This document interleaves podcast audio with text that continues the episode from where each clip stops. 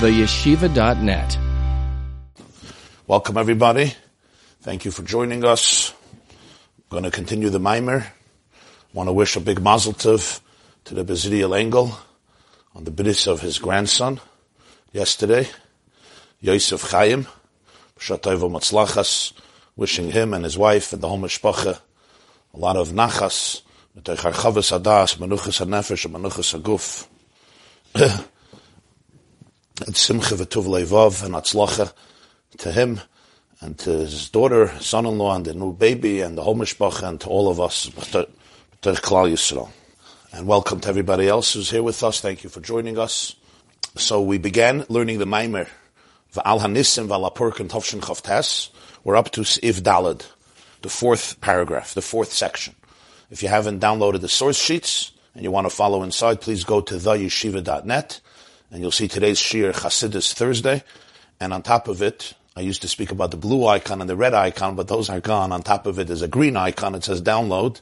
And over there you can download the source sheets. Or on the right side of the screen, I think it says source sheets and you can just open them up in lieu of the video. The summation of yesterday's shir in a few sentences, mamish a few sentences, was that the Medrash tells us that the Greeks commanded the Jewish people and they said, Kisvu lachem al keren asher, she'en lechem belekei Yisrael. We want you to write on the horn of an ox that you have no part in the God of Israel. Why the corn of an ox? I'm saying the corn, the horn of an ox. Why the horn of an ox? You can write it on other things. So explained that generally every person, soul, originates above. Everything, everything that has a soul originates what's called from the Merkava, the chariot. but the chariot is divine. The chariot is divine. So how can it be that somebody is disconnected? So he says that those who receive energy from Pnei Shur, from the face of the ox, the Yavanim, they wanted the horn of the ox, the Keren Hashar, because the horn represents that which is external to the ox itself. It's not part of the, the meat, the substance, the essence, as we see it reflected in the halachas of tumas oichlin, of impurity of food, as is discussed in yesterday's shir. So this is a metaphor that they wanted from the they wanted the Jewish people to say kisvulachem al keren hashar. Your relationship should be with the horn of the ox. In other words, you should receive your energy from the karnayim, from the tlafayim, from the horns and the hooves, from the external energy, not from the pnimius, not from the intimate, not from the core of Ein Sof. A neshama is vayipach ba'ap of nishmas chayim. Man de nafach mitoiche nafach. A neshama is the essence of Ein Sof. Don't, they did, they, they, they, they were perturbed by that relationship. It made them feel empty. The contrast made them feel empty. There's a sense of, of jealousy and of a void that existed. We once spoke about Haman having the ditch, the ditch in his home that made him crazy, and he wanted to fill that ditch. It represents the void in his heart that came from the Jew. The Gemara in Megillah, Yudalit, about the ditch of, of, of Haman, the ditch in the mound. The Yavanim don't want to see the Jew. The Jew some reminds them of a deeper reality in life, of a deeper relationship. It's like somebody who has a very difficult marriage and they see a beautiful marriage, it drives them, makes them jealous And because it makes me jealous, so I could either elevate myself or I could put you down and make fun of you. A lot of times when people make fun of other people, why are they making fun of them? Why are they dismissing them? Why are they mocking them? Because the person triggers something, something in me that's, that, that bothers me. I'm discontent. If I knock you down, I, okay, so it's nothing, so I don't have anything to look up to. You understand what I'm saying? When there's something to look up to, then there's aspirations, then maybe I should, I could become better. But if you're a this and you're a that and you're fake and you're a hypocrite, okay, wonderful. There's people that they're, they're, they're, they're obsessed in putting down other people because it makes them feel better. if everybody, if everybody is, uh, is, is, you know, is a fool, so. I may even be a chacham. but, uh, so the Yavanim are bothered, they, they feel the pnimius of the relationship. A Jew doesn't just, doesn't, uh, what's the expression? Don't ask what your country can do for you, ask what you can do for your country. The Jew doesn't only ask what God can do for me. He also asks what I can do for God. He doesn't only ask how Torah and mitzvahs supports my ego. he also has the courage to transcend his ego and touch infinity. So they say, Kisvalachem al keren hasher. Why don't you have a relationship with the horn of the ox? Again, pnei sher mehasmoil. The left side is the sher. That's the source of all the nefesh abahamis and all the animal souls comes from the pnei sher. But the pnei sher and the smoil, which is gvura, is divine. It's not, it's divine. But what their makabel is from the keren hasher from the horn of the ox, from the chitzonius, from the psilus, from the leftover, that which grows out of the ox, not even the ox itself, which is a metaphor of tuning in only to the externals of reality. I'm not in touch with my own core, I'm not in touch with the core of the universe, I'm not in touch with the core of existence. I'm not in touch with the core of the other person. And we said that's why they love to live in the world of logic, because over there you can control everything. Everything is structured. Everything has a place.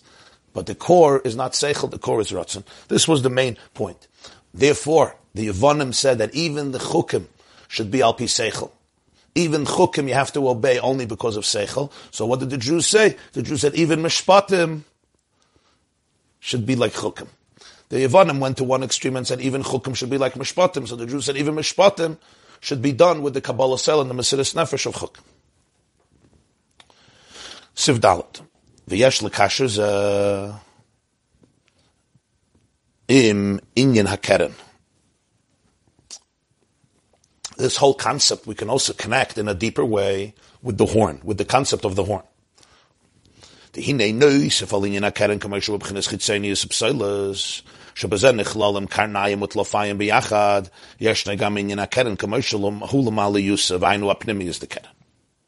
We spoke before, kisvulachem al keren asher, that the horn represents that which is external to the animal. It's the psoilus.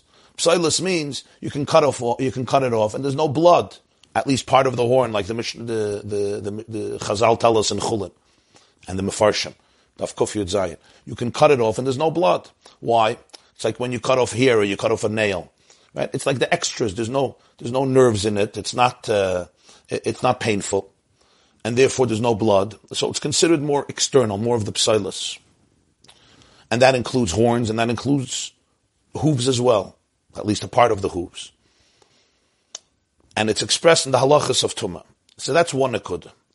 So they wanted on the Keren Asher, Ein lechem chelik Yisrael. You don't have a chelik. You're not chelik Hashem as discussed in the previous year.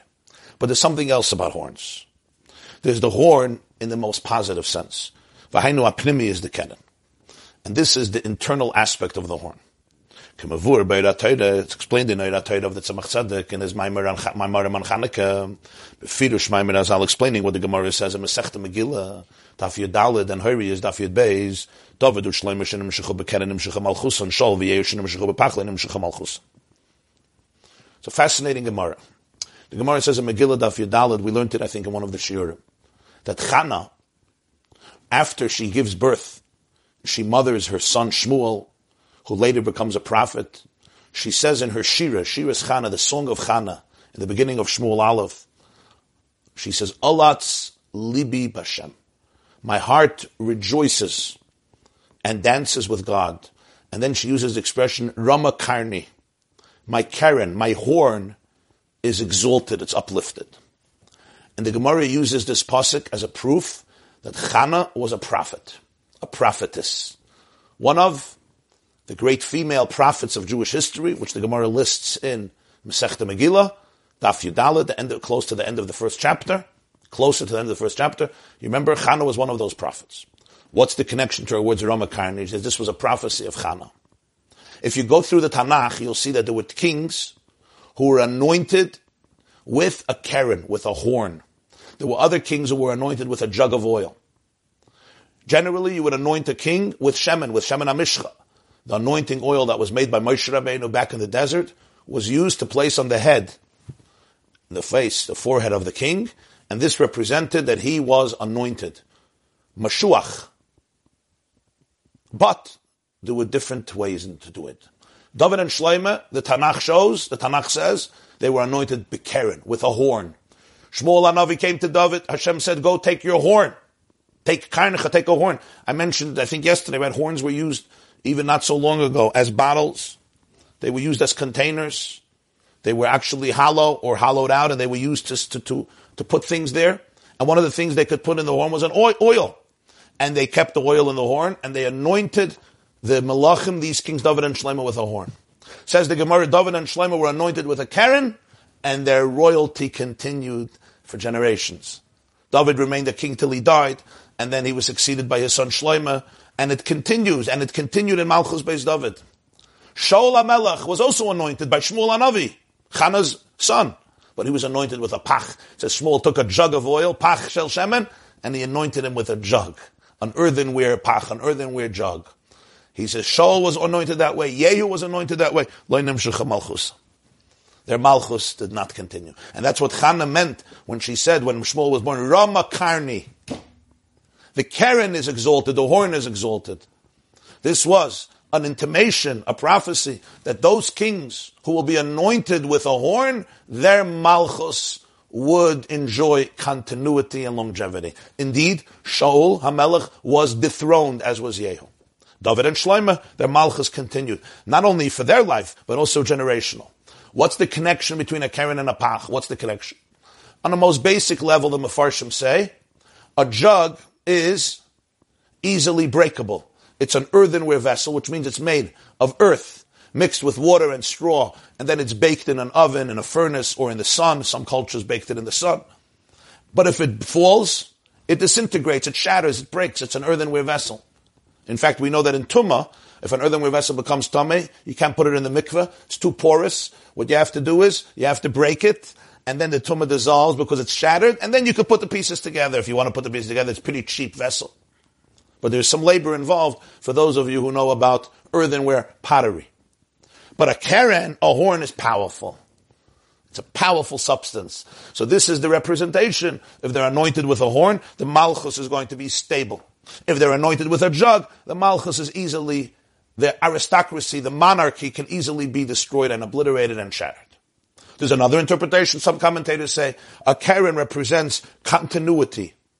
The horn represents how something continues in length. The malchus continues. A pach doesn't have that symbol. That's another explanation. And Chana alluded to this when she said Ramakani. From this, the Gemara proves she was a prophet. She knew that her son Shmuel is going to anoint two different kings, David and Shaul, first Shaul, then David, one with a jug, one with a keren, and the consequences will be very different.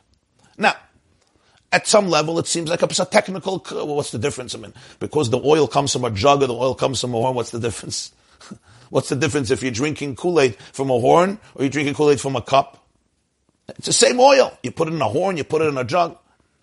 So some, it's just symbolic. Bahashgacha, you use a jug, you use a horn. But there seems to be a depth there. And this is the proof that Chana was a prophet. That means this is a, it's a big statement. So the Tzemach Tzedek in Ohr HaTorah, in the Sefer Ohr HaTorah, has an explanation. The Indian Bezed explanation is the horn is outside of the head. It's not part of the head. It's outside of the head. But. It's above the head.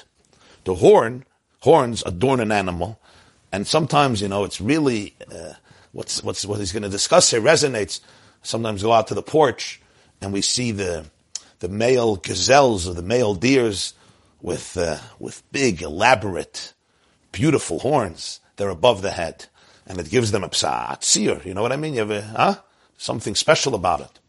Now, the point of those horns, from a from a more pragmatic point of view, is sometimes it helps them in the jungle protect themselves against predators. They they can go with the horn and you stay away.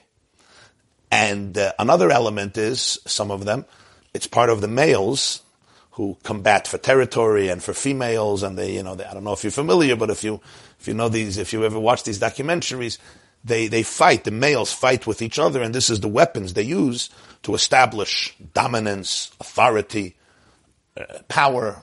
I'm the boss. This is my territory. This is my tribe, and whoever wins remains and the other one goes. So the horns, you know, represent different functions, fascinating functions within nature.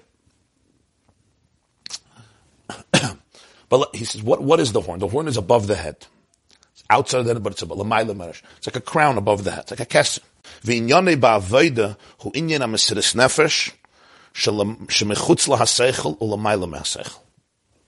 In Avoida, what does the horn represent? It represents the ability to transcend my structured logic. And that is what Mesiris Nefesh represents. Keren represents something that grasps, that touches the essence of a person, which is beyond the head. This goes back to our discussion, both in yesterday's shiur and in the first shiur on this Maimer, this past Monday and this past Wednesday, that even though Seichel is a very blessed and exceptional tool of life that the Rebbeinu Shalom gave us. Every animal has seichel, but it has a limited degree, and the human being was blessed with this blessing of our cognitive and intellectual faculties that allow us to be the humans we're capable of being and allow us to fulfill our purpose in the world. Our brain's ability, even though an ant has a brain and a bee has a brain and every insect has a brain and every mammal has a brain, but there's something unique about the cognitive ability of a person, which is called the koiches haseichel and it's a blessed instrument. Nonetheless, one should not make the mistake that that is the essence of life, and it's the essence of the neshama, and it's the core of everything. We discussed the Maharal, we discussed this in the women's class. The Maharal says about the Rambam, he says, we don't call Hashem HaSeichel Baruch Hu, we call him HaKadosh Baruch Hu. The Rambam says, Hu Amadav, Hu Ayideh, Hu Ayadua. Hashem is the knowledge, Hashem is the knower, Hashem is the known. So the Maharal says, call him HaSeichel Baruch Hu. He's the intellect. We don't call him the intellect. Hakadosh, which means transcendent, infinitely aloof. So the Baal Rebbe, the Balatanya, and Tanya Pedig Beis, and Shari Yichud Emunah reconciles the Maharal and the Rambam. He says the Rambam is talking post Tzimtzum, the Maharal is talking pre Tzimtzum. It's not for today's discussion. But the Alter Rebbe reconciles these two views. But the Maharal's point is, you don't call Hashem HaSeichel Baruch Hu. Seichel is not the beginning and the essence of reality. It's not infinite. It's a tremendous tool. It's it structures reality, but it's not the essence of reality. And that's why in Kabbalah, Keser is higher than Chachma. That's the Keren. The Keren is the horn above the head. It's higher than the head. On one level, we said, what's Keren earlier? We said Keren, Chitzonius. It's not the meat. That's why by Kabbalah, Kabbalah Stum, it doesn't, it doesn't connect to the meat. It's not mitzvah to the meat to make the shear that you need. The Mishnah in Chulin Kuf Zayin and the Rambam and Tumas Eichel Perik Dalit. On the other hand, we're now talking about the, a deeper element of the Keren, it's higher than the head means I go higher than what my brain can contain logically. What does this mean in life? In life, there are some things in life that are understandable. In other words, they're contained in my rational brain. I could structure them. Sometimes there's experiences in life that the only way to connect to them is not by using your analytical brain and trying to assimilate it and integrate it into your understanding. You have to be able to say, Svas lo yadati yeshma, am I ready to surrender my soul to the mysterious infinity of divine love? Reb Aaron, you heard that? Am I ready? The moment I have to put everything in my structural logic, I'm detaching myself from the reality of life. Seichel is gewaldig. I'll say it again and again. Seichel is gewaldig. We don't, we're not a people who believe that intellect is, is ridiculous and we love cults and we love blindness and we love things that are not rational and we love superstition. That doesn't have to do with Judaism. Kimi am chacham v'navoin hagoy hagadol hazeh. We're describing am chacham v'navoin. There was a Jewish leader. He once said, ah, am chacham v'navoin, ob der am chacham v'navoin v'al nargahata bisala seichel. If this Am Chacham and would only have a little seichel, it wouldn't help. It, it, it would help. The, the pasuk says in Vaschanan, Ki hi chachmaschem ubinaschem le'nei kol The Torah is your chachma and bina before all the nations. It's, it's, it, it shows the nations your intelligence, your wisdom. Rashi says over there that if you if you keep the Torah, everybody will see you as wise people, and if not, techashvu keshaitim. You'll be like a fool. You'll be considered fools. Seichel, Seichel is, is one of the, one of the greatest gifts of life, but it's not the essence. It's not the infinite essence. It's a lavush. It's an accessory. It's a channel. It's a channel. It's an instrument. The deeper infinity of the soul, the chelik alakami mal, is deeper than seichel. And I spoke about this in the first class about therapy, when you know you hit the spot in people, in marriage, in your relationship with yourself, your relationship with Hashem. The etzem is represented by the keren, the horn. And you know the difference between the brain and the horn? The brain is protected by many, many layers, including by the main layer, the skull, because it's very mushy. It's like jello. Two or three pounds of jello. It's very, very, very mushy. It's very vulnerable. And Khalila, we know if there's brain damage, how, how serious it can be. The Karen, the horn, is on the open. It protrudes, and it's tough. It t- it's tough. It itself is a protection. As I said, it fights off predators. How's the fight off predators? Because it has a toikif. This is represented by the spiritual element of Karen. Real inner perseverance and strength doesn't come from seichel. It comes from the etzem. It comes from your core. Because over there, there's an infinite connection to things that is not breakable. When my processing of life is only through logic, I understand things, so then I'm also in a very vulnerable place. Because I'm not in touch with my core dreams, with my core aspirations, with my core wills. The deepest aspirations, desires, and needs of a person are not logical. It's just who you are. It's what your soul yearns for. They may be dressed up in logic, but that's not their essence. And if you access them only through seichel, you do not get in touch with them and you limit your ability to touch them and access them. And therefore, you limit your ability of healing because healing must come from going deeper than your facades and understanding what is hurting you on a level of ratzon. All healing comes from going deeper than seichel. I have to know what ratzon is. Now, it's not comfortable for men to deal with this. It's not comfortable. Because, and all the therapists will tell this to you, a boy is in yeshiva for 20 years, or 15 years, or 10 years. What do they teach him in yeshiva all day? To think, right? Zog the Gemara, Omar Mar, Tanena, Tanya, Akasha, Teretz, Asvada, Apircha, Neboye and everything is a pilpul. And you analyze and you dissect, and it's amazing, it's beautiful. So you're trained to be analytical, and you're trained that all reality can be dissected by your mind. Yeah? And suddenly you're 30 years old, you're miserable, you're sitting in the therapist's office, right? He starts asking you questions. Like, oh, we didn't learn this in Taisvus. Was this a question of Taisvus? You start asking, who are you? What, what are you? What do you feel? what's happening inside of you, was suchst was willst du, what is your essence, and you start making pulpulim. it's not easy. It's very, very vulnerable. I have to really go, go away from all this, you know, and, and, and, and that's one of the purposes of marriage, because your wife, if you're going to have a good marriage, you're going to have to open yourself up to the parts of you that are deeper than seichel, because it's the only way you could connect to your spouse. If you're going to sit down with your wife and say, listen, only talk to me about things that are logical. Good luck. We'll see you in the office. Only you can only relate to things that are logical. And I'm the one who has to decide if it's logical too. For sure, right? You didn't begin a relationship. You didn't a relationship with yourself, you didn't begin a relationship with others. Again, seichel is a lavush. Lashkicham secha. I could learn and learn and learn and learn, but I'm still trapped in the facade of the Yavani, of the Yavanim. Why? I'm not toifas the Torah secha. So therefore, you have the Keren. The Keren is above the head. It's the concept of surrendering my soul, of trusting the love. The Greek said everything is logic. And the Jew said everything is infinite love. Can I surrender my soul to the infinity of God's love? Can I trust it? Can I trust it? When I have to obsess with my seichel is because I don't trust. I want to control.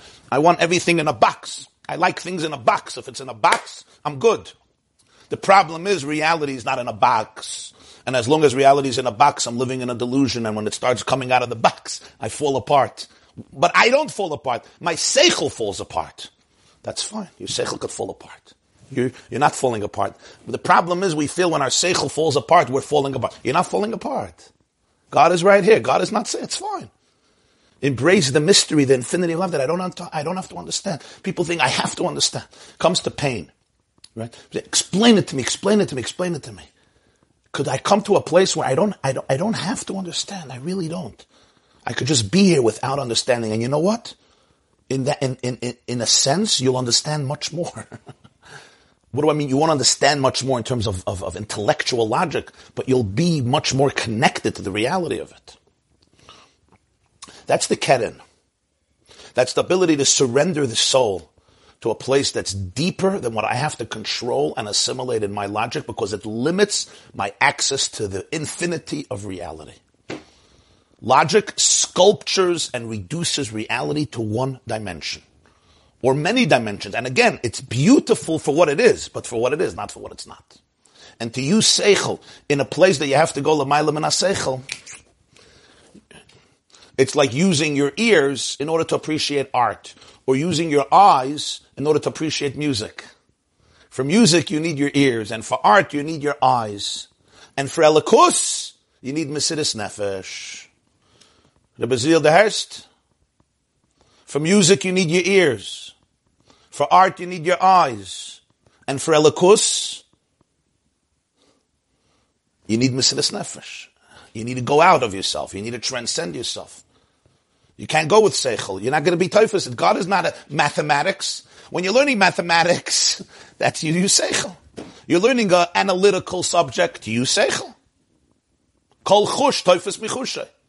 But you're dealing with elikus, with infinity, with the core of reality. Seichel is not going to get you there. It's, it's, it's a joke. You stay stuck. You remain cold. You can't celebrate life. Taka, a lot of intellectuals are very cold. They're very cold. They're very mitzumtzum. They're very scared. They're good in arguments, but they're not good in life. They don't know how to dance. You have to know how to dance. Do you, don't dance? I once heard from the Rebbe on Simchas Torah. He says, "Metanz nicht with the cup, metanz with the fist." You don't dance with your head. You dance with your feet. But if you're in your head, if you're in your head a whole day, how do you dance? unless you make a headstand. Then you could dance.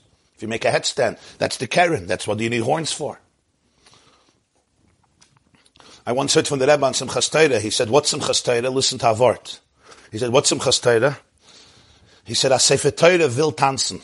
The Sefer Torah wants to dance. The problem is a Sefer Torah doesn't have feet. So how can a Sefer Torah dance? So he said, Ayid werd the fist from the Sefer Torah. So the Sefer Torah can dance. The Hesem Shalom. A Yid, the Torah will tanzen. The Torah says, I want to dance. But I can't. I don't have feet. We can't just dance with the cup. So a Jew says, you know what I'm going to do? I'm going to become your feet. So he says, you go under the Sefer Torah, you're the feet of the Sefer Torah, the Sefer Torah danced, and you're the feet.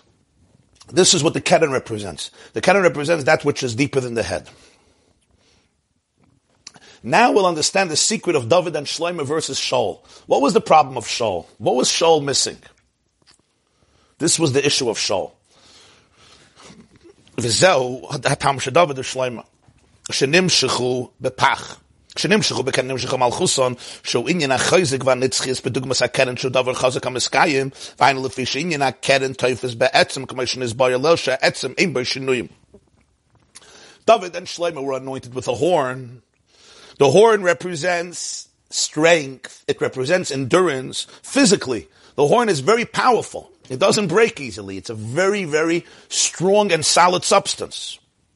So this represents that the Malchus is not so vulnerable to destruction. Why? Because the difference of Shaul and David was this difference. But Shaul, it says in Parshas Vayishlach, Shaul Mirechayvis Anar.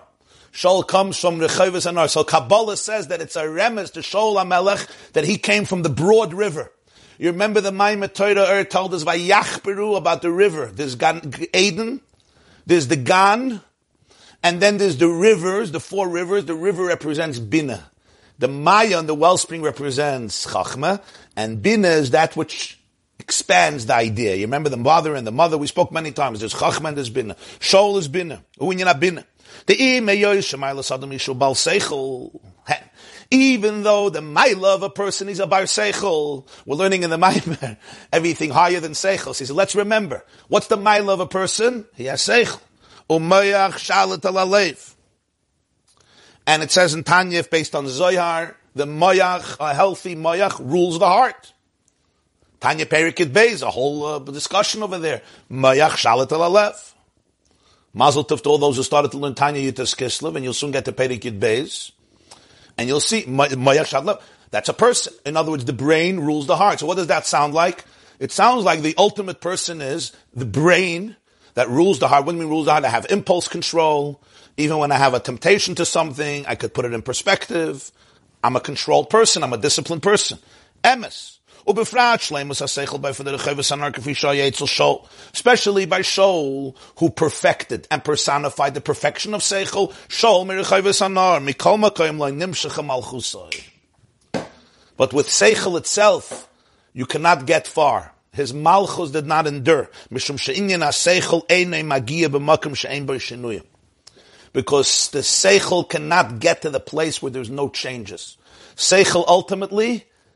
is pliable. It doesn't touch the core. It doesn't touch the horn. It doesn't give you that toikif, that inner resilience and strength that allows you to transcend the vicissitudes of life and endure through them. And therefore, Shaul's malchus is ultimately temporary. ודווקא דובר השלמה שנמשכו בקרן שומר על עניין המסירת נפש, שלמעלה מהשכל נמשך המלכוסון, כפי שמגיעים בעצם שאין בו שינוי. In Seichel, there are changes. Yesterday I thought this way, today I think this way. Yesterday I had that philosophy, today I have that philosophy. Yesterday I was a Democrat, today I'm a Republican, today, yesterday I was a Republican, today I'm a Democrat. Yesterday I was right wing, today I'm left wing, I'm center. I have these ideas, these ideas. Seichel by definition is always growing and changing based on so many different realities in life. There's the seichel of a child, there's a seichel of an adult, there's a seichel of a mature person, there's a seichel of an elderly person. It's a tremendous tool, but by definition, intellect is trying to understand reality, but that understanding is always shifting and always adjusting. The Ein Soif of a person, the infinity of a person, which doesn't change, Ein Boy Shinuyim, it's your deepest, deepest core, it's your deepest reality, that's the Keren beyond Seichel. Shaul's life was a life of Seichel, Shaul Merechayv Anar. And you see it by Amalek. What happened by Amalek? Shmuel Anavi told him that Hashem wants him to wipe out Amalek. But what did Shaul say? Let me take the animals of Amalek to offer it as a carbon. He said it's a gewaldige thing. Take Amalek and bring in to Hashem. What does Shmuel tell? What does Shmuel Navi tell Shaul when he meets him? You remember? You remember what he says? After of Parsha Zachar, Toiv Shmoya Mizevach Toiv Lahakshiv Mechelev Elim. In simple English, the best it's a folgen wie zu bringen a guten carbon. Better to listen than to bring a good carbon. Toiv, shmoya, mizevach toiv. Shaul had this whole elaborate mahalach, what you have to do with Amalek. What was the problem? The problem is it was limited based to his own perspective and his own seichel. And this, what, this is what his malchus was missing. His leadership was missing this quality. David and Shlomo, David and Shlomo also went through their struggles. But there was a big difference. When Shmuel Hanavi asked Shaul, why didn't you do what Hashem, what happened? Uh, Shaul told Shmuel, Hakimoisi is Dvar Hashem, I did everything that God wanted. And then he said, well, what about this? What about this? He said, they pressured me. Ultimately, I gave in to the pressure of the people. When Nasan Hanavi came to David and said, he told him the story with the sheep that was robbed away by the rich man who took away from the poor man. And he says, you're the man you took away by Sheva. And what, what was David's response? Two words. Chatasi Lashem. I sinned. Very different. Complete vulnerability. Complete humility. Complete hanava, complete bittel. And you see it in Tehillim. The way David HaMelech speaks about himself. This is what Shmuel says.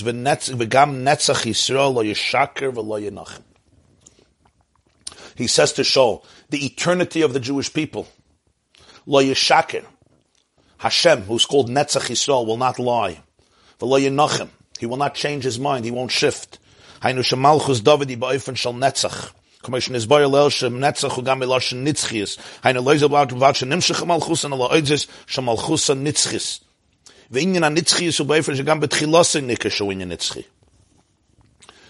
When you say something is eternal, they represent eternity doesn't only mean it's going to last for eternity. Even in the beginning, you can see it's eternal.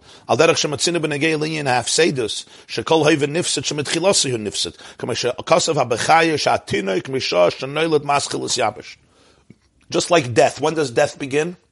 When you're born. The Rabbeinu Bechaya says, when does a, when does a person begin to die? When he's born. Lahavdil. When does a car begin to break down? The moment you buy it and start driving it. When does a computer begin to break down? The moment you open it the first time.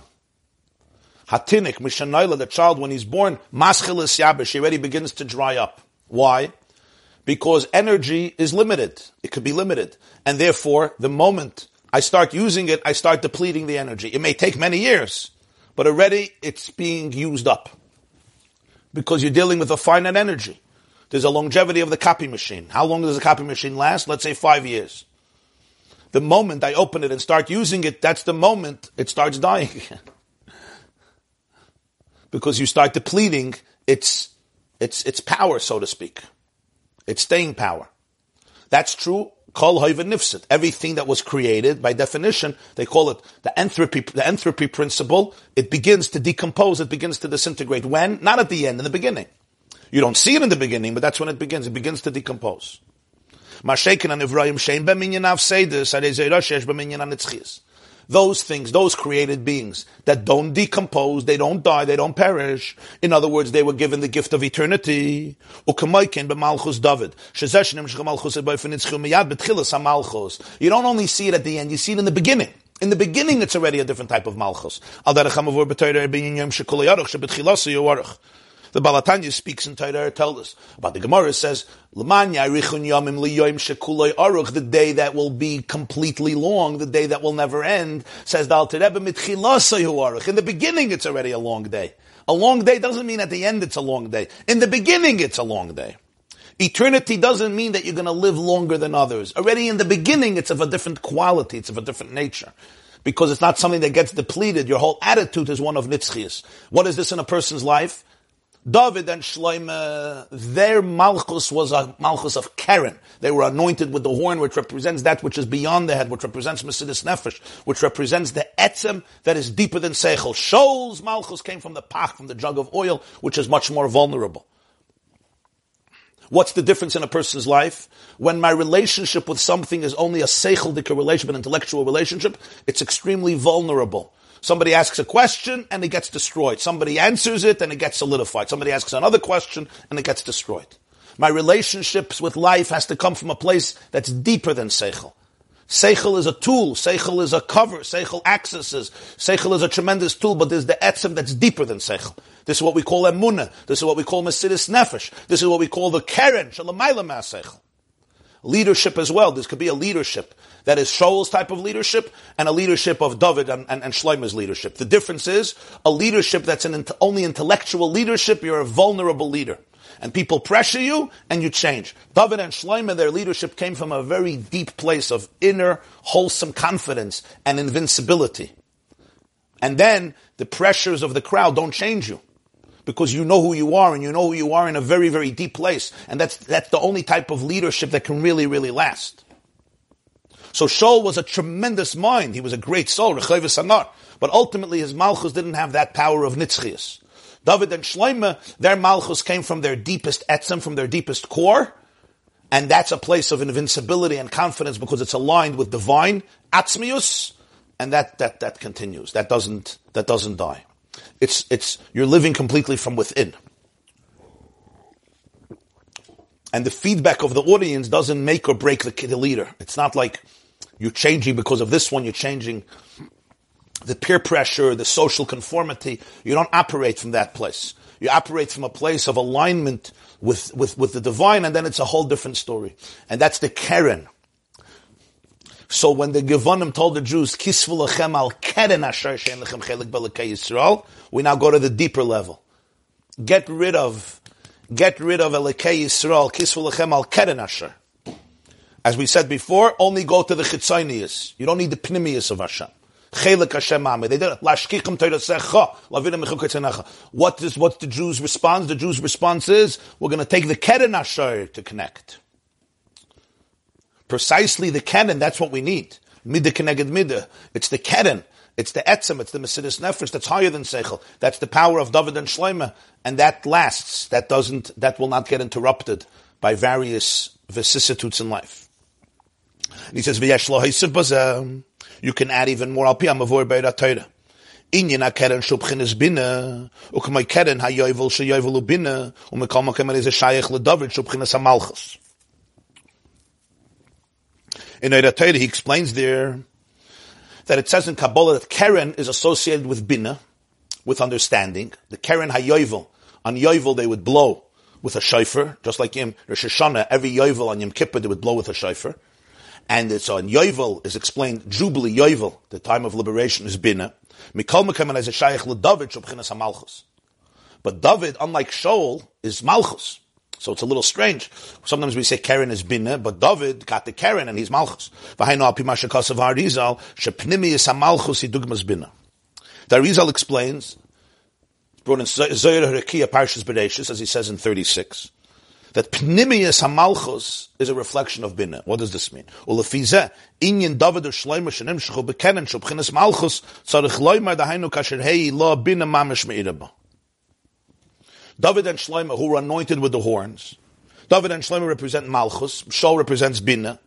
It's when the Malchus is infused with the first Hey of Shem Havaya, there's Yud, Hey, Vav, Hey. Yud is Chachma, Hey is Bina, Vav are the Midas, the last Hey is Malchus. When the first Hey infuses the second Hey, that's the Keren. So it's not just Bina, because Shaul is Bina, it's when Bina infuses Malchus. Like he says, the Pnimius HaMalchus is from Bina. What does this mean? It's Kabbalistic terms. What does it mean? Bina infuses Malchus. B'malchus dafke.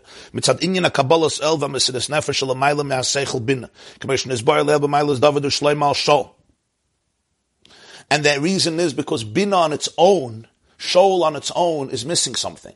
Even though it's understanding, it's wisdom, but if it doesn't help a person get to a place of malchus, malchus means royalty, leadership, confidence, which is based on the absolute humility of the leader who is open to infinity beyond Seichel. Because that's the real leader. The real leader is the most humble, selfless person. Because what's a leader? A leader is, I'm not here for me. I'm here to serve the people. And that means the leader transcends his own personal agendas and he becomes a conduit for Hashem. That's the real Malchus. That's what Malchus really is. And that Malchus is forever. Because it's not about you and therefore it doesn't get stuck.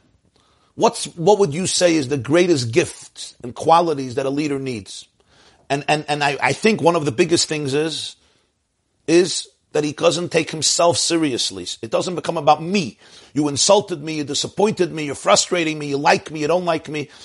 It's an important discussion, but that's, I'm stuck in myself. The real leader is somebody who can take criticism, who can be humble, who can learn from mistakes, and who can realize that it's not about me, it's about my mission. I am a conduit. And that's Malchus. And that means the ability to go higher than my seichel and become a conduit for God. That's the role of a leader. And that's what David and Shloimeh had. David and Shloimeh had this nekuda of Malchus. This is the David and Shloimeh. I love Nemar. Hu yish menucha shloima yish shmoy v'shalom v'sheket etin al yisrael b'yamav v'ad sheva yeshiv shloim al kisi avaya u'bizmana yose kai mesida b'ashlemusa mikol makay ma'achana l'chol zahoi sedei David avke v'shalom David u'shloima b'negel b'yim b'samidosh hakel b'ksav miyad Hashem alai hiskel והיינו לפי שענייני של שלמה הוא חכמה שבמלכוס, כמו שכתוב בספר המצווס לצמח צדק מצווס מיני מלך. מה שאין דוד, ענייני הוא כלולוס סבידס המלכוס. והיינו שגם בעניין החוכמה מודגש בעיקר שייכוסו לכלל ספירס המלכוס עניין הביטל והקבלה סול של המיילה מהשייך. Shloima, it says, was an exceptional person. Hashem says he's going to be a man of serenity. He's called Shloima from the word peace, perfection. There's going to be serenity during his time, shalom, peace.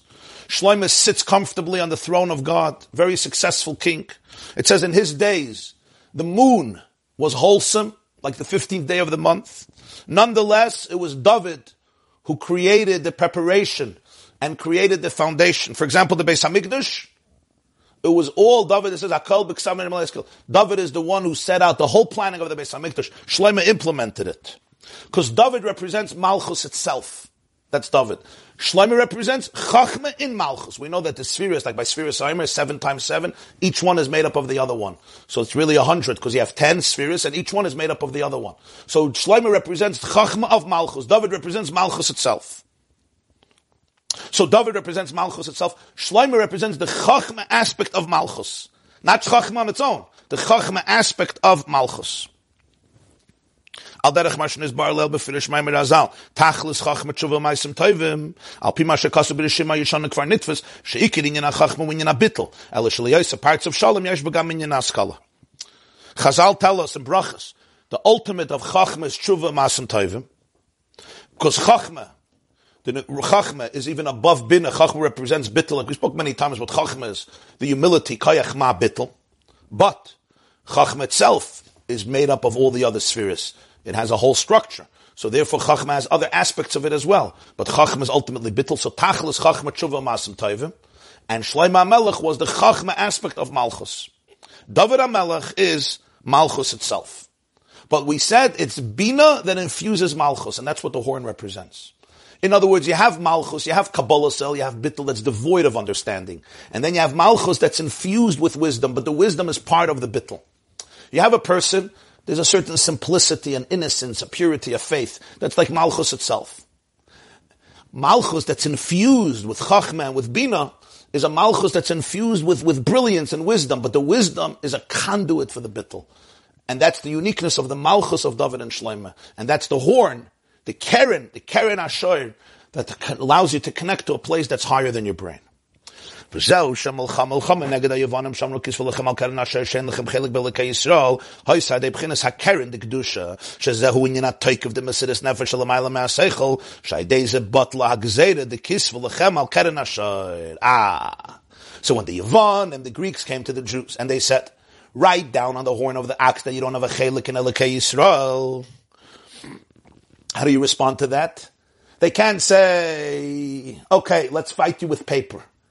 You got to fight fire with fire. They had to bring out their own horns. The Yavanim offered them their horns.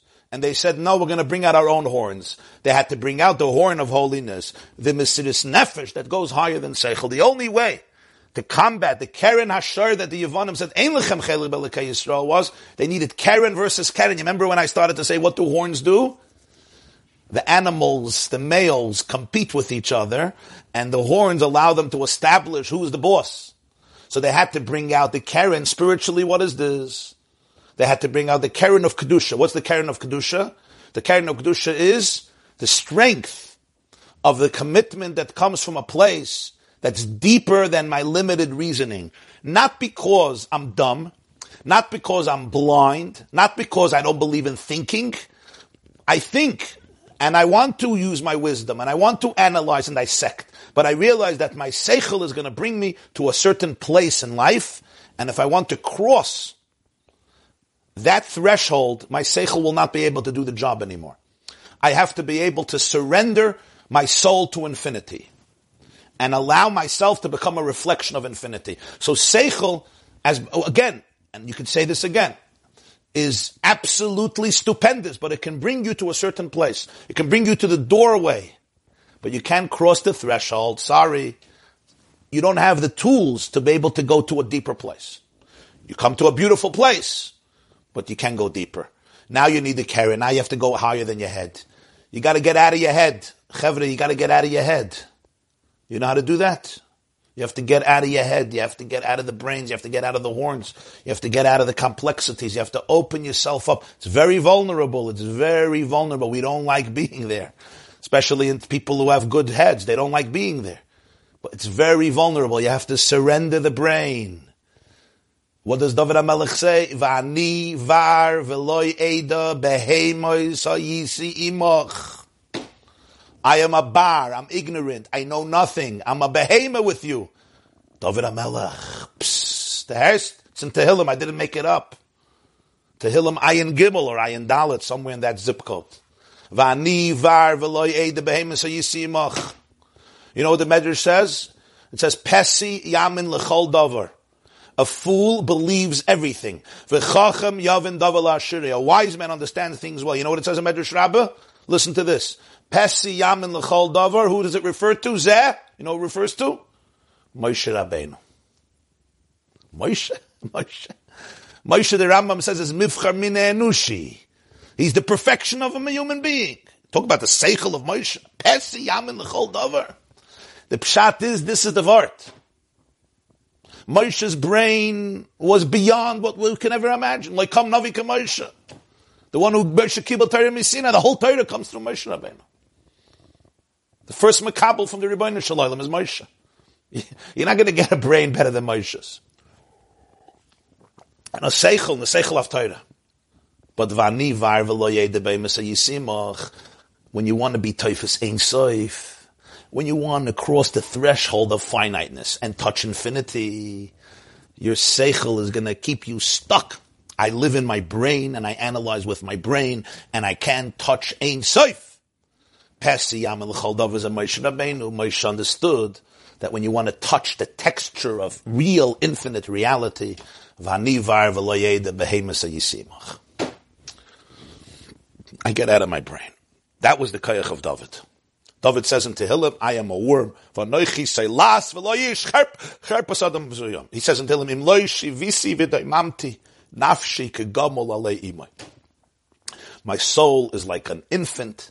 nursing from its mother. The infant in the bosom of its mother doesn't live in its brain. It lives in a world of trust. Trust. Can we live in a world of trust? Could we? As Malan Chassidus, you could live in a world of trust. If not, it's very hard. Too many sharks out there. If you learn Chassidus, then you have the Keren. You acquire the horns. The Ruchnis, the horns from the Baal Shem Tov, from the Alter Rebbe, from Rebbe. You have the horns, the Kernayim. Then you could, then you could trust. Then you could trust. You don't have to be cynical. You don't have to be defensive. You don't have to be afraid. So the Jews had to take out the Keren of Kedusha to fight the Keren of the Yavonim.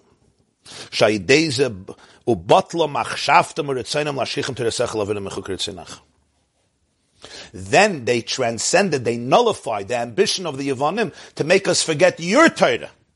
And chuket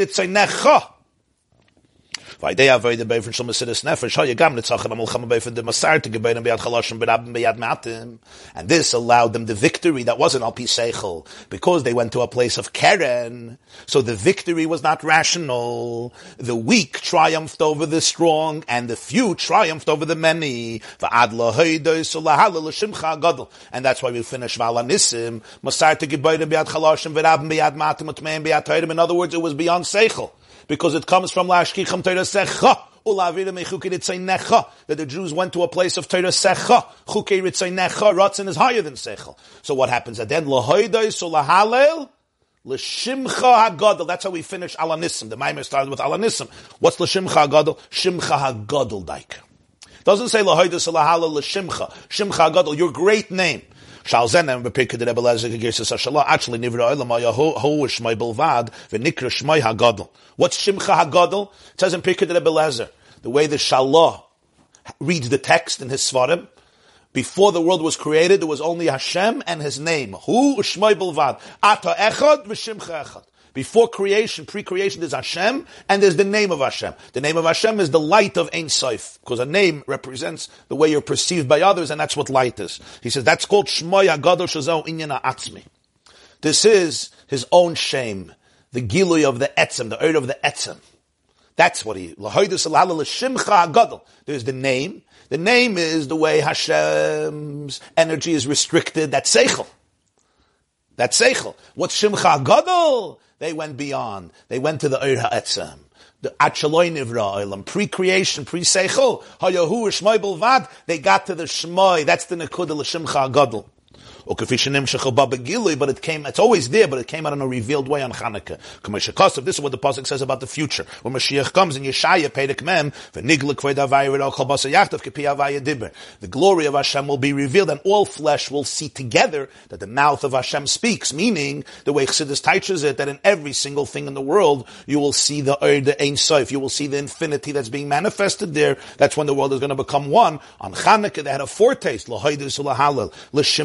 gadol to be able to touch the gadol, the etzem of creation, the etzem of the world, which is beyond the shame. It's the concept of shimcha hagadol.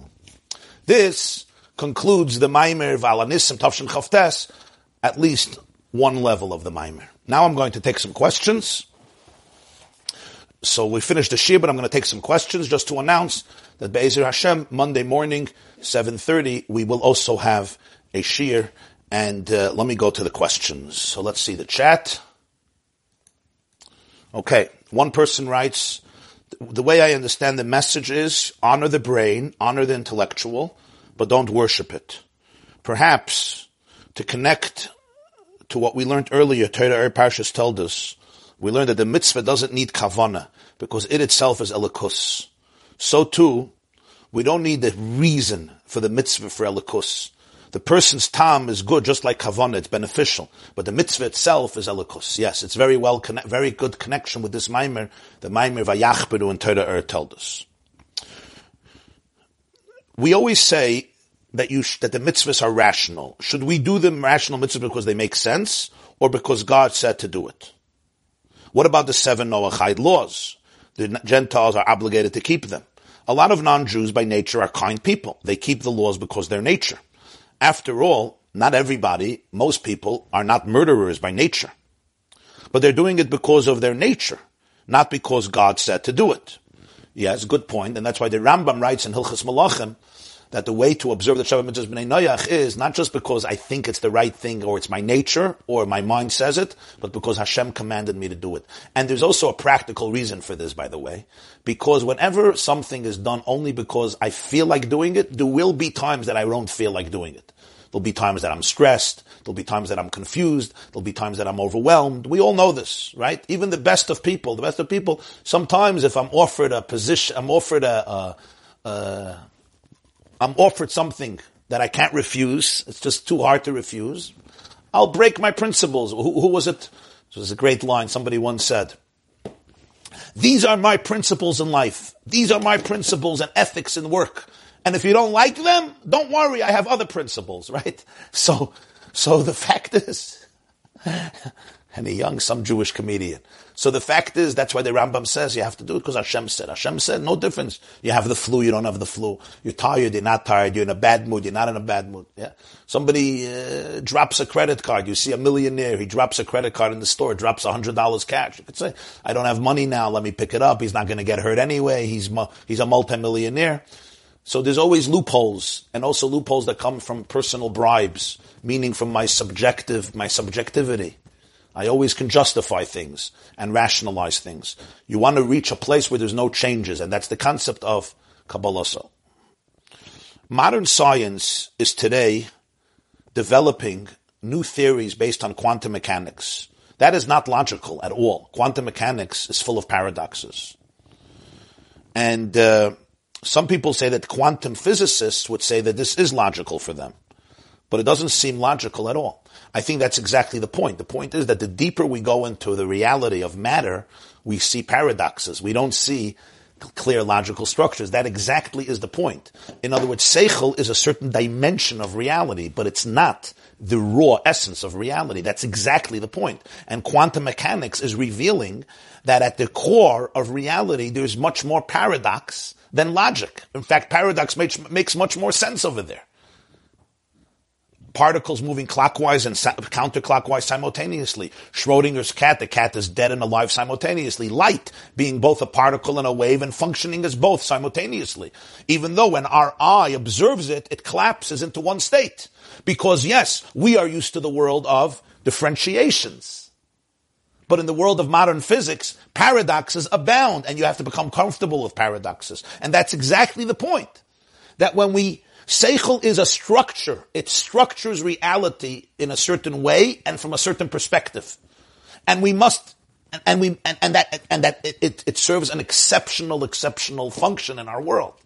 Without laws and structures, we could have not created anything that we created in terms of technology and the development and progress of human beings to the place that we are today in the year 5781.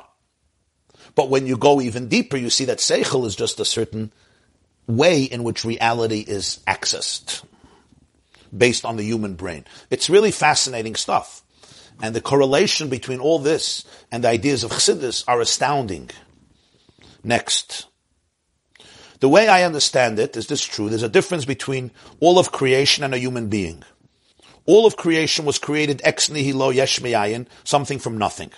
Man was created from dust that was already created before. Yesh miyesh, something from something.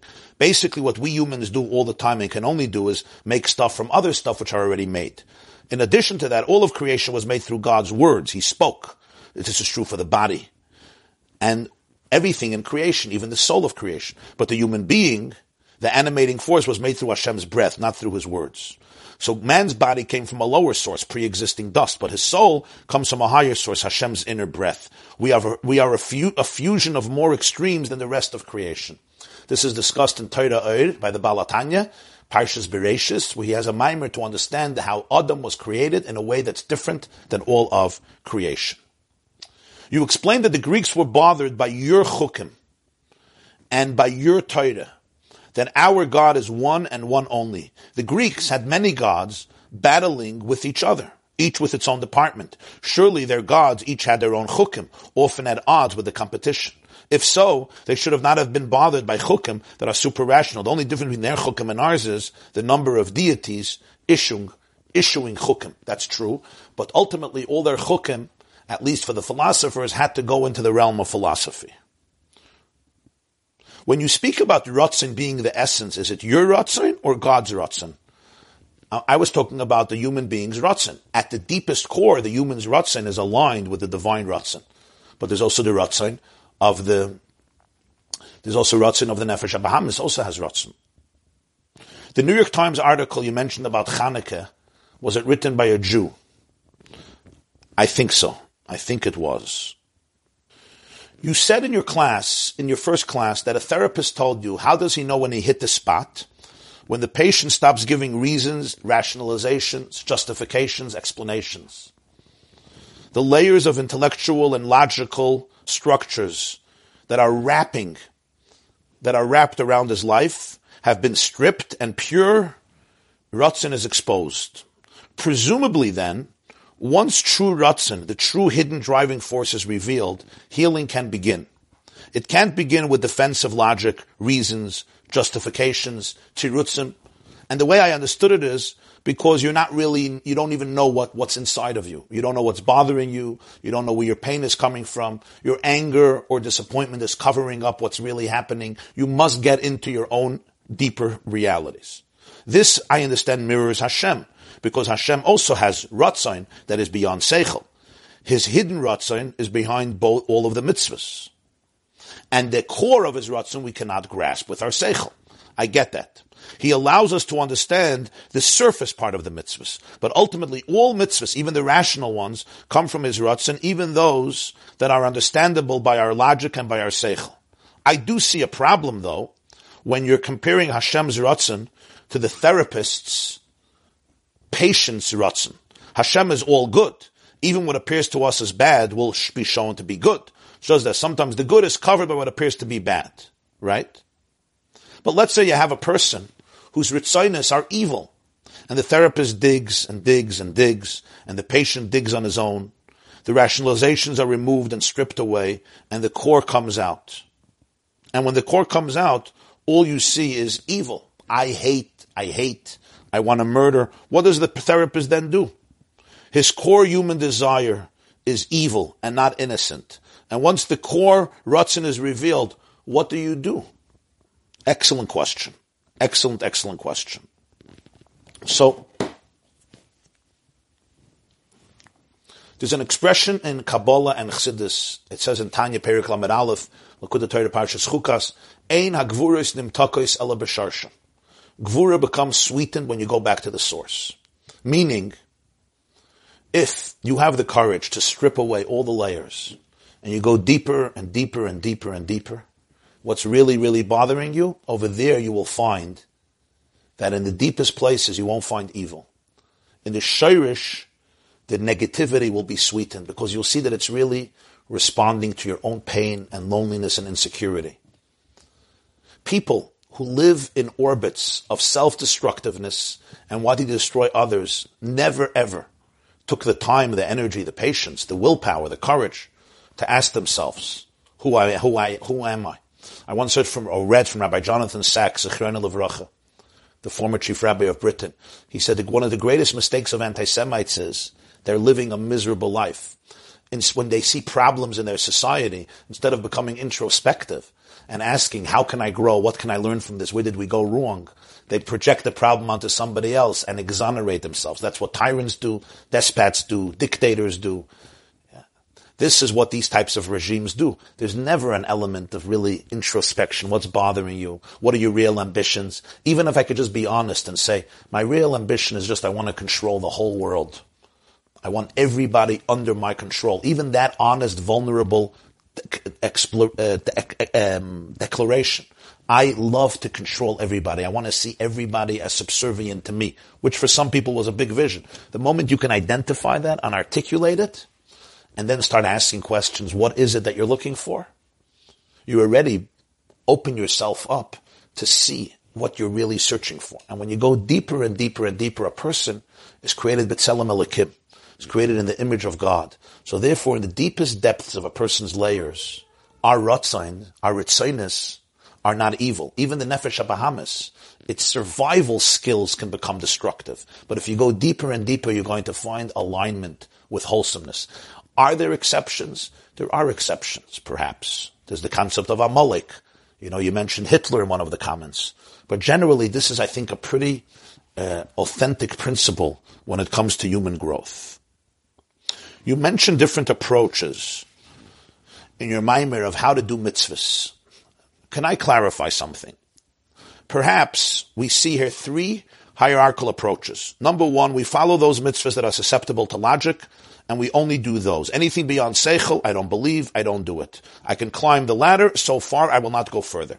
Another approach is, no, I understand that my intellect is limited, I believe and I do those mitzvahs, even if they're not entertained and explained by my logic. Yes, I like logic, but I also realize that honest people understand that there are things that I don't understand and there are things beyond me, and therefore I'm ready to accept them on pure faith and set aside my need for logical understanding and do them as well. That's a second level, a higher level. And then there's a third level. We realize that all mitzvahs, and indeed everything comes from Ratzin, and it could be subdivided into two categories. Those things that come later into Seichel, and those things that don't. But everything ultimately comes from Ratzin, and therefore your not understanding of it is as authentic as your understanding of it. In fact, if you do it without understanding, you may be reaching a deeper truth. Like the child who understands that he has to obey his parents because it's the parents' will, whether or not the order is understandable to the child. Notice some understand more, some understand less. But the point is that it's not about understanding, it's about his will. And maybe the Jew who does the mitzvah, just because it's Ratzon Hashem in a way, is touching the more authentic part of the mitzvah than the Jew who understands all of it, because he's not stuck in the garbs that cover it up. Couldn't I add also a fourth approach? Below number one. Those who will only do the logical mitzvahs they agree with, and not the mitzvahs, even though logical, they don't agree with. Even more, they will do sins like the Jews who reversed their bris to participate in Greek sport. This category doesn't even make it into the mimer and certainly did not bother the Greeks. In other words, even logical mitzvahs I won't do because it has to be my mood and my logic at the time. I think you said it very well. I agree with this. What's the difference between a parent saying to a child, I'm the parent and I said so in response to the child asking why? And super rational mitzvahs. Both are the unexplained and perhaps unexplainable rutzin of the parent and Hashem. Well, I think the difference is very obvious. The parent hopefully has a good reason of doing it. It's just the child may not understand why it's not good to cross when a car is coming or why you shouldn't play with a knife. So we have to introduce those components. And that the Greeks can relate to. That those chukim the Greeks can relate to because they have a reason. It's just you don't understand the reason. So I have to take away the knife. You're going to cry, okay? You'll get older, you'll understand. That the Greeks have no problem with. They have a problem with that something is be'etzem higher than seichel. We Jews should not be limited to the seichel part of mitzvahs. But ironically, let's face it, it was the logical proofs of the veracity of Torah, the Kuzari and other proofs that led us to Yiddishkeit. That's why we became Bali Tshuva. So the idea here is, I think, that after accepting the veracity, the authenticity of Torah by logical proofs, eventually you come to realize that logic is insufficient and incomplete. Chassidus especially shows this. Correct me if I'm wrong, but it seems that Chassidus is not just about seichel. I think you're 100% right. This is a classic example where seichel is a tool to get you into the room. But it is a certain door that it can take you towards, but if you want to pass that threshold, Pesi Yaman Lechol Dover is Moshe Rabbeinu. I once asked Reb Reberish Horowitz, the oldest son of the Spinker Rebbe, Reb Hershela, a philosophical question one time about why there's so much war in the world or something along those lines. He chuckled and he said, Aaron, I've told you before and I'll tell you again. Go back to the foundation that all the great tzaddikim go to. It says in Ashrei. To Hashem's greatness, there's no investigation. We can't understand anything because we're and Hashem is infinite. Remember what the great tzaddikim rely on, that we were given a Torah, we have mitzvahs to do, and when you get that down really good, then you will have free time to think about these other things. The Vart has been very good, reassuring, and supportive for me. I like it very much. It seems like a real, simple answer, yet so powerful. How does this fit in with what we are learning in this Maimer? I think that what he was saying is there are questions in life, there are things we don't understand. The finite brain will not grasp infinity. And that's why we have to be able to open ourselves up to infinity, to the mystery of infinity, to, which is love. And God says, this is what I want from you. I want you to learn Torah and observe mitzvahs. And this is basically, I think, what he was sharing with you. It can be appreciated, I think, on many, many different levels, you know. There's the Muna Pshuta, of the simple Jew who's just connected to the Etzem. There's the Amunah that comes even after Seichel. You know, it could be the most brilliant person in the world like Moshe Rabbeinu, but he goes to the place of Amunah beyond that. But they both connect in a very real way. The Greeks could tolerate super-rational mitzvahs, but not chukei ritzaynecha, that it's God, God's will. But they had their own, they had their gods. So it's basically quantity of deities. No, but their deities were carved in their own image. And we say that we are in the image of God. Are you saying at the end of the day logic doesn't matter, regardless of the fact that logic and analysis is so much stressed and appreciated in Judaism? I think logic does matter. I think logic is vital. I think logic is essential. In fact, when I'm learning Torah Shebaal Peh, I have to understand it with my logic. If not, I don't fulfill the mitzvah of learning Torah. But I think we also have to understand the limits of logic. I'm not discounting logic, but I think that the Rebbe might be saying that the true connection to God relies less on seichel and logical proof than it does on the internal awareness that resides deep within the person. There are many Jews today who are just like the Greeks. They also dismiss any part of Judaism that they don't understand. And they are probably a majority of Jews. Torah Jews are a very small minority. By pure demographics, the Torah Jews will become the majority. There was a Jewish professor at Brown University who wrote about 50 books on Judaism, a real scholar whose scholarship was accurate, though he was not a Shomer Shabbos. He was disappointed when he was shunned by the religious world. Listen, every single Jew has a core of Amunah inside of him.